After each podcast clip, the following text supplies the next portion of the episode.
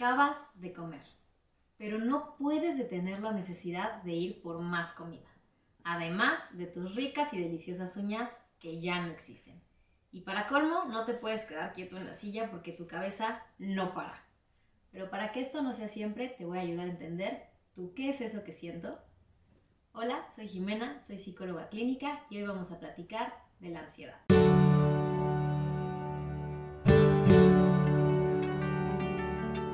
Creo que la ansiedad ha sido una de las emociones que más populares se han vuelto últimamente.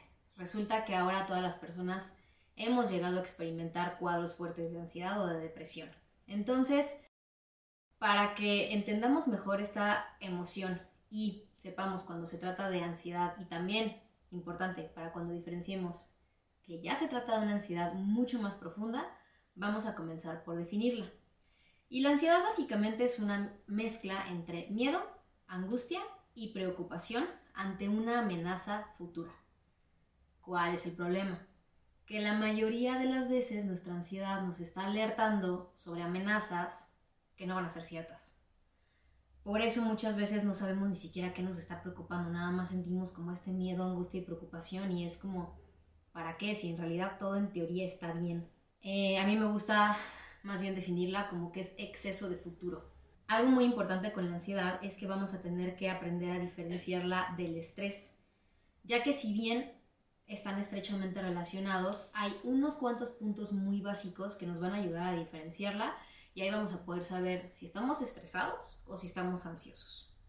Entonces, eh, de acuerdo con una herramienta muy buena que está por ahí en internet y pueden buscar, que se llama el Diccionario de Emociones de la UNAM, este nos dice que hay tres puntos claves. Entonces, la ansiedad va a aparecer después de haber experimentado una reacción de alerta y se le puede asociar con el miedo o la preocupación. El estrés siempre va a aparecer antes de que haya alguna amenaza. O sea, si yo sé que voy a tener un examen, me voy a estresar. Ansiedad es si ya pasó el examen y yo sigo así como con los nervios de punta. Segundo punto es que una situación estresante nos puede generar ansiedad. O sea, voy a tener el examen, eso me genera estrés. Y después eso se empieza a convertir en ansiedad porque empiezo a tener pensamientos catastróficos sobre lo que puede pasar con ese examen. Y finalmente, el tercer y último punto es que el estrés se debe de reducir o de eliminar después de que sucedió eso que nos está pasando, bueno, eso que nos está causando estrés. O sea, en teoría, si tú tienes un examen, terminando el examen ya deberías estar más tranqui porque ya pasó la amenaza. Si yo continúo con esta sensación, ya es ansiedad. Sé que hemos mencionado mucho la palabra estrés hoy, entonces también valdría la pena diferenciar si siempre van a venir acompañadas. Y la realidad es que no, porque precisamente como la ansiedad nos está alertando sobre una amenaza futura, que muchas veces no es cierta, realmente no necesitamos un estímulo que la detone. Casi siempre está en cosas que viven en nuestra cabeza. Sí están muy relacionadas, pero en realidad podemos experimentar cada una por aparte, como es en la mayoría de las emociones. Eso es muy interesante porque en realidad, mmm, digo, lo vimos en Intensamente, podemos vivir una mezcla de emociones al mismo tiempo, podemos estar experimentando estrés y ansiedad al mismo tiempo, o solamente una, o solamente la otra, o como ya veremos en otro episodio, entusiasmo y ansiedad al mismo tiempo. Entonces, sí vale la pena que sepamos que pueden vivirse al mismo tiempo, pero también se pueden separar. Supongo que se estarán preguntando entonces, ¿para qué funciona? Y básicamente lo que nos está alertando la ansiedad es sobre posibles peligros y nos ayuda a movilizarnos para, pues, encontrar recursos sobre esa situación y afrontarlos. Nos está obligando a poner atención en un área de nuestra vida en donde no hay tanto equilibrio. Eso es lo más importante que tenemos que saber sobre la ansiedad. Tal vez, por ejemplo, eh, cuando yo he llegado a experimentar ansiedad, muchas veces es porque siento que no estoy preparada para algo. Entonces me ayuda a decir, ¿sabes qué? Para estar más tranquila, prepárate un poquito más o reafírmate que sabes hacer las cosas y tranquila, todo va a salir bien. Entonces, sí tiene una función, nada más tenemos que tener cuidado con el mensaje que viene a decirnos. Algunos ejemplos de cómo y cuándo se siente es eh, cuando vamos a experimentar situaciones en donde nos sentimos muy expuestos o son nuevas, como el hablar en público, enfrentar cambios importantes, tomar decisiones difíciles. Eh, muchas veces cuando pues, va a llegar alguna persona nueva a nuestra vida y no sabemos cómo reaccionar, eso es muy típico, por ejemplo, con primeras citas o una entrevista de trabajo, ¿no? Entonces, realmente está muy presente en muchas áreas de nuestra vida, pero lo importante es que realmente sí tiene un mensaje que viene a avisarnos sobre que tenemos que poner atención como algo muy puntual. Y ahora sí, finalmente, que es lo que creo que a todo el mundo le interesa más, ¿cómo vamos a trabajarla? La ansiedad, trabajarla es un poco complicado, porque de pronto pasa mucho que nos gana la ansiedad, cuando ya estamos ahí, ya no sabemos qué hacer.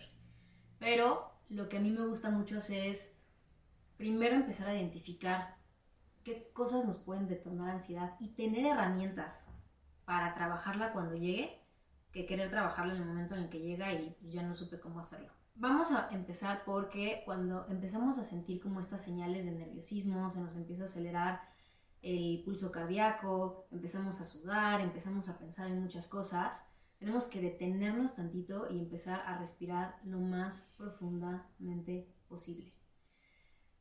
Si no le pongo atención a mi respiración y no me detengo tantito, es probable que la ansiedad entonces me ataque más fuerte.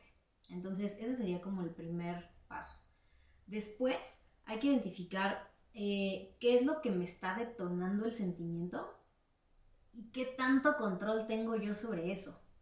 Porque muchas veces no podemos controlar la situación o solamente tenemos un poco de control sobre eso y hasta ahí es hasta donde llegamos. Entonces, incluso platicar con la ansiedad y decirle, a ver, entiendo que estamos nerviosos, pero yo no puedo controlar si voy a llegar a tiempo a mi cita de trabajo porque va a haber tráfico. Entonces eso ya nos permite como que relajarnos un poquito.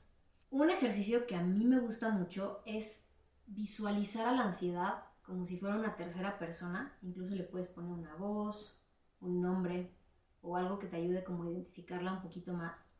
Y cuando sientas que hay mucha ansiedad, la visualizas y le preguntas, ¿qué es lo que vienes a decirme? Esperas a recibir el mensaje y una vez que lo tengas, le das las gracias y la dejas ir. Esta estrategia a mí me funciona mucho y también tengo pacientes que me comentan que les funciona de maravilla. Es un recurso, la verdad, como muy práctico y te va a ayudar como a aterrizar muy rápido lo que está sucediendo. Ahora, otras estrategias de afrontamiento incluyen, como ya lo mencionamos, la respiración profunda, la meditación, el ejercicio, ejercicios como el tapping, que son estos ejercicios en donde en diferentes puntos yo me voy a estar como dando pequeñas palmaditas.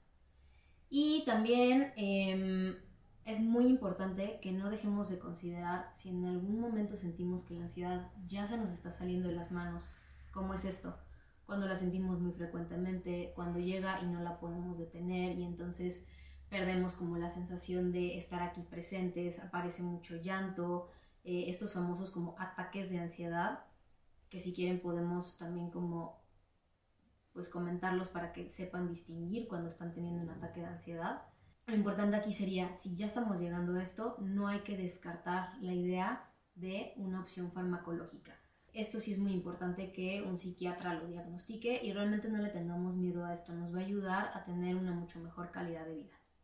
Entonces, bueno, a ver, eh, ¿cómo sé si ya se me está saliendo de las manos? Como ya les dije, si estamos sintiéndola como muy frecuente y sin una razón aparente, no es lo mismo si estoy teniendo una etapa de mi vida en donde estoy teniendo mucho estrés y por lo tanto eso está detonando ansiedad, pero cuando ya termina eso me puedo relajar, a que si de la nada estoy sentada en el coche manejando y se me empieza a acelerar muchísimo el corazón y empiezo a sudar y empiezo a ver borroso y paulativamente como que estos síntomas empiezan a crecer, a crecer, a crecer, a crecer hasta que prácticamente ya no estoy teniendo control sobre mi respiración, empiezo a llorar, siento que pierdo control sobre lo que hago y sobre incluso quién soy. Hay gente que hasta ha reportado sentir que, que se están asfixiando. Entonces eso ya es una, pues, una sintomatología mucho más grave que nos debería de estar indicando que tenemos que acudir a apoyo profesional.